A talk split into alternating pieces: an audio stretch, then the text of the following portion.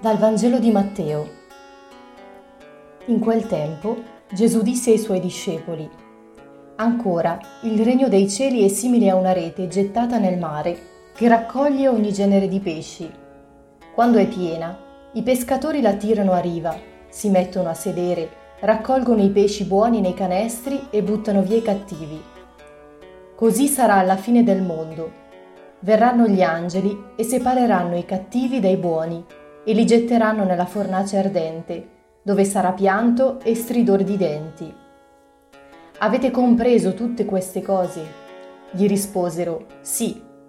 Ed egli disse loro, per questo ogni scriba divenuto discepolo del regno dei cieli è simile a un padrone di casa che estrae dal suo tesoro cose nuove e cose antiche. Terminate queste parabole, Gesù partì di là.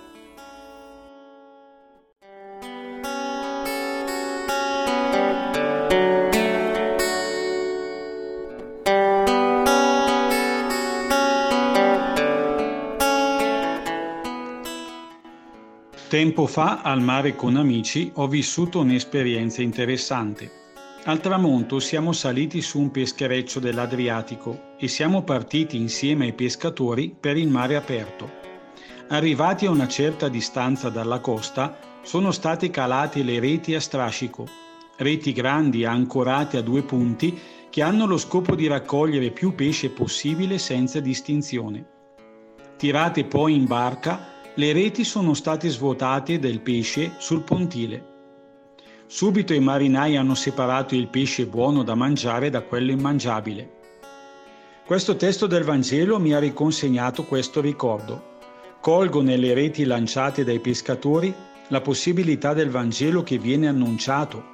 Noi dobbiamo annunciarlo in quanto pescatori di uomini, a tutti, senza il pregiudizio che solo alcuni sono adatti a cogliere questa possibilità. La rete è gettata perché chiunque possa avere l'opportunità di essere raccolto, coinvolto dalla buona notizia che Gesù è venuto a salvarci. Ma se è vero che tutti possono essere pescati dall'annuncio del Vangelo, è altrettanto vero che non tutti risponderanno all'amore di Dio. La nostra libertà di accogliere o rifiutare la sua proposta è la discriminante tra la possibilità di vivere in pienezza la vita o di renderla un inferno. Il regno dei cieli è un misto tra la grazia e la nostra libertà, non solo una o l'altra, ma entrambe insieme.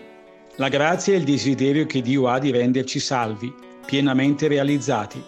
La libertà è la nostra personale scelta di accogliere o rifiutare questa possibilità. Di fatto, cosa sto scegliendo? Spirito Santo, fammi sperimentare la grazia di Dio che mi precede sempre, ma aiutami anche ad accoglierla, permettendole di trasformare la mia vita.